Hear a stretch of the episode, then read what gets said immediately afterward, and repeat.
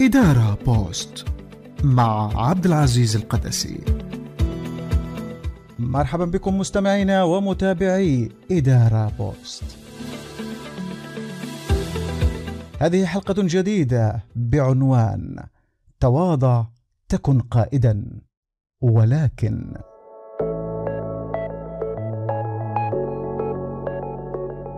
تفاجأت بعد جهود وأعمال أتممتها لأيام أن اسمي لم يكن ضمن قرار تشكيل اللجنة المختصة بإعداد وتنفيذ فعاليات أحد المؤتمرات في جامعتي. وكانت اللجنة تضم في غالبيتها أعضاء في درجات إدارية عليا.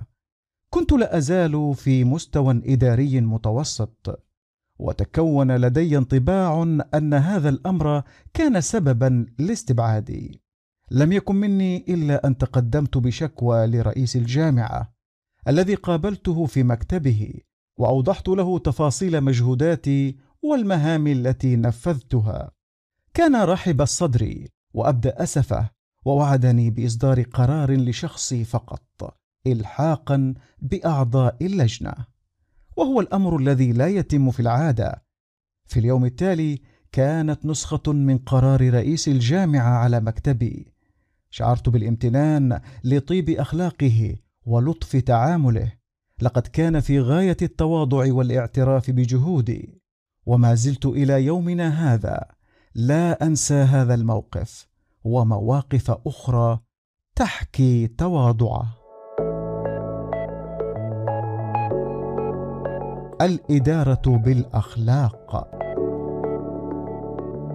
تحتفل الأدبيات الدينية والفلسفية بالتواضع كخلق رفيع وحميد إلا أنه لم يهتم به في مجال الأعمال إلا في السنوات الأخيرة من خلال دراسات وكتابات للمختصين والمهتمين حيث أصبح الحديث عن أهمية تواضع القادة وأخلاقياتهم ولينهم مع الموظفين موضوعا شائعا وتنامت الدراسات التي تحث على تواضع القادة واحتياج المنظمات له كنمط قيادي يجب أن يتحلى به القادة وأكدت على آثاره الإيجابية في المخرجات والنواتج التنظيمية.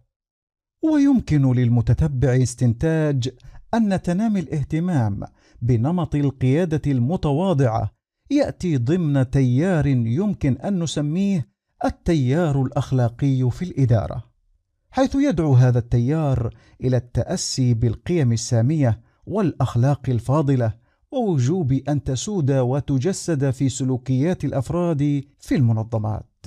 وعلى وجه الخصوص قادة ومديري المنظمات حيث ينادي هذا التيار بالاهتمام بأنماط أخلاقية وإنسانية في قيادة المنظمات ومن ذلك ما بات يعرف بالقيادة الأصيلة والقيادة الخادمة والقيادة الأخلاقية.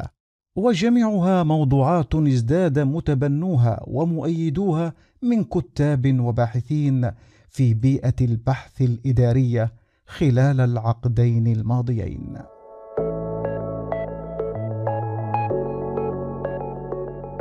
لكن هذا الأمر ليس جديدا في علم الإدارة. حيث أن له جذوره التاريخية.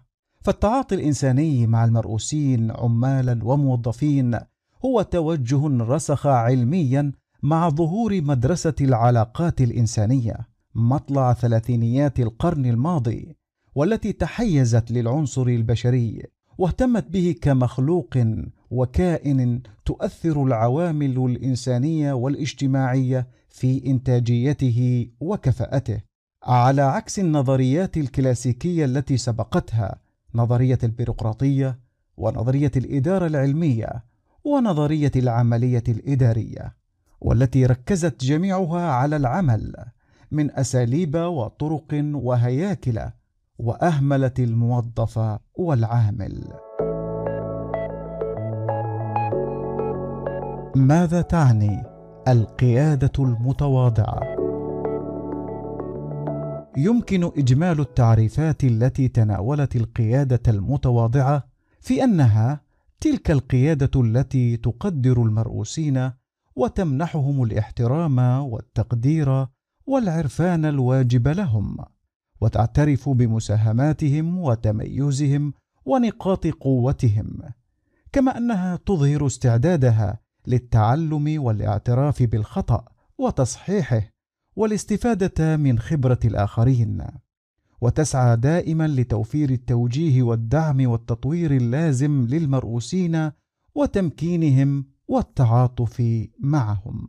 وفي كتابهما المعنون بالقيادة المتواضعة Humble Leadership والذي كان على قائمة الكتب الأكثر مبيعا عام 2018 بحسب موقع استراتيجي بيزنس تدور أفكار الكتاب لكل من إدجار وبيتر شاين حول نمط القيادة المتواضعة المعتمدة على قوة العلاقات والانفتاح والثقة بالمرؤوسين حيث يرى المؤلفان أن أيام القيادة التسلطية التي تحكمها الأنانية والغرور يجب أن تولي إلى غير رجعة وأن عالم الأعمال اليوم يحتاج إلى قيادة قائمة على العلاقات الإنسانية والشخصية.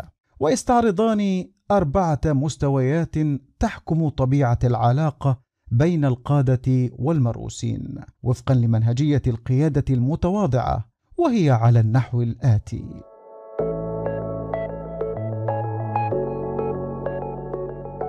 المستوى السلبي. وفيه تتخذ القيادة نمطا تسلطيا. حيث يسيطر القادة على مجريات الأمور سيطرة كاملة. ثم يأتي المستوى الأول حيث يعتمد هذا المستوى على نمط القيادة التعاملية أو التبادلية حيث يعطي الموظفون شيئا مقابل امتثالهم وقبولهم للسلطة. وعادة ما يكون ذلك في شكل حوافز مثل زيادة الأجور أو زيادة المرتبات، وتتحكم في هذا المستوى نمط العلاقات التقليدية والتفاعلات والقواعد الروتينية بين القائد والمرؤوس، وتكون العلاقات الإنسانية في هذا المستوى في مستوياتها الدنيا.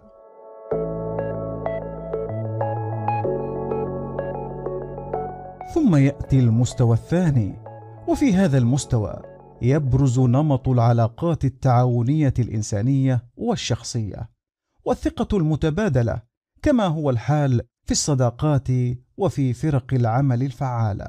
أما المستوى الأخير فهو المستوى الثالث وفيه يسود الالتزام والاحتواء العاطفي والإنساني الكلي طبيعة العلاقة بين القادة والمرؤوسين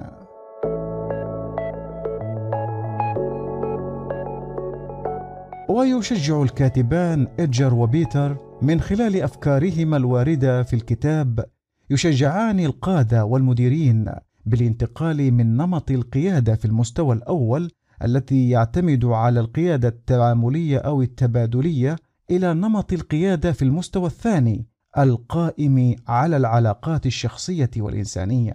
وكذا الانتقال إلى نمط القيادة في المستوى الثالث في بعض الحالات وبيئات العمل التي تحتاج ذلك.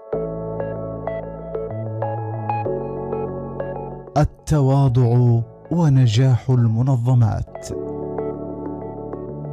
يقول آدم روبنسون مؤلف كتاب أفضل فريق يفوز إن المنظمات أصبحت تبحث الآن عن قادة متواضعين أكثر من أي وقت مضى. لقد وجدت الدراسات الحديثة أن القيادة بالتواضع يمكن أن تؤدي إلى تعزيز العمل الجماعي وزيادة مشاركة الموظفين وانخفاض معدل دورانهم والتعلم والتحسين المستمر. لذلك لا بد على المنظمات أن تراعي ذلك عند اختيار قادة المستقبل ومن ذلك أن تأخذ بعين الاعتبار عند التوظيف اختبار وقياس صفات التواضع من خلال اختبارات الشخصية أو استطلاعات الرأي أو أسئلة المقابلة التي قد تتضمن أسئلة مثل هل تقدر ملاحظات زملائك في العمل؟ هل تعتقد أنك كقائد لديك الحق بالتقدير أكثر من بقية فريقك؟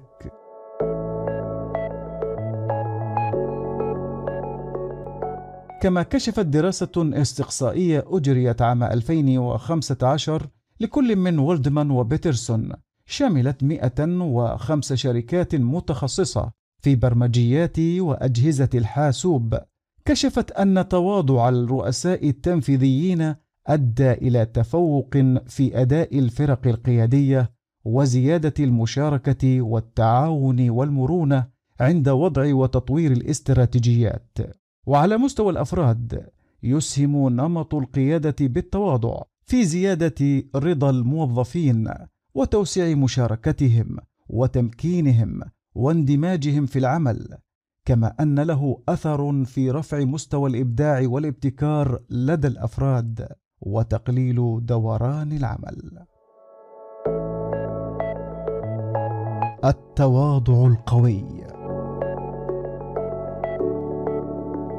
على الرغم من النظرة الغالبة بين الباحثين والكتاب على ضرورة تبني المنظمات نمط القيادة المتواضعة، إلا أن هناك رأيا مضادا يقلل من أهمية التواضع في العمل، ويرى أنه قد يرتبط بمشاعر عدم الجدارة وقلة احترام الذات، ويؤكد على أن بعض المرؤوسين قد يدركون تواضع القادة والمديرين على أنه نوع من التراخي والضعف وتحديدا الأفراد الذين يتوقعون الجدية أو التفضيل والتمييز. ونرى هنا أن هذا الرأي يجب أن يؤخذ بعين الاعتبار وعلى وجه الخصوص في السياقات والبيئات والمواقف التنظيمية التي تحتاج إلى استخدام الأنظمة واللوائح الصارمة. وكذا عند التعامل مع أفراد ذوي خلفيات ثقافية ونفسية تجعلهم يفضلون أن يكون القادة أكثر قوة ويرون أن تواضعهم يعد ضعفا في شخصيتهم. لذلك ننصح وفقا لنظريتي نظرية الموقفية ونظرية القوة باتباع نمط القائد المتواضع القوي.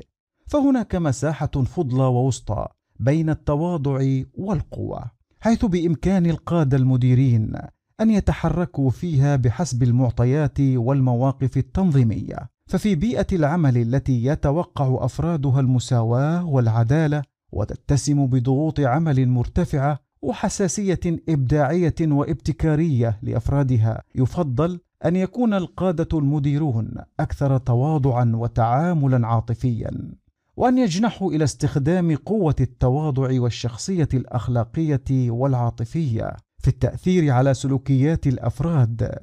كما أنهم حين يلزم الأمر لا يترددون في ممارسة سلطة القانون واللوائح من ترهيب وترغيب مع الأفراد الذين لديهم ميول مرتفعة للحصول على القوة والتعامل بها.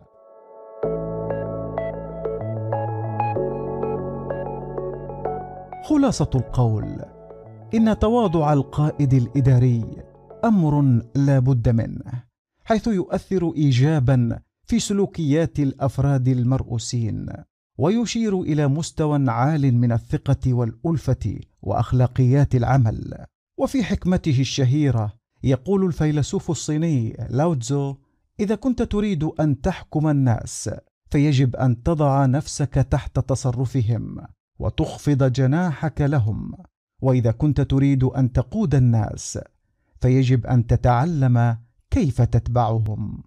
وقد علم الرسول محمد صلى الله عليه وسلم أتباعه أن ما تواضع أحد إلا رفع قدره وما كان اللين والرفق في شيء إلا زانه. انتهت حلقتنا أعزائي نلقاكم في حلقة جديدة.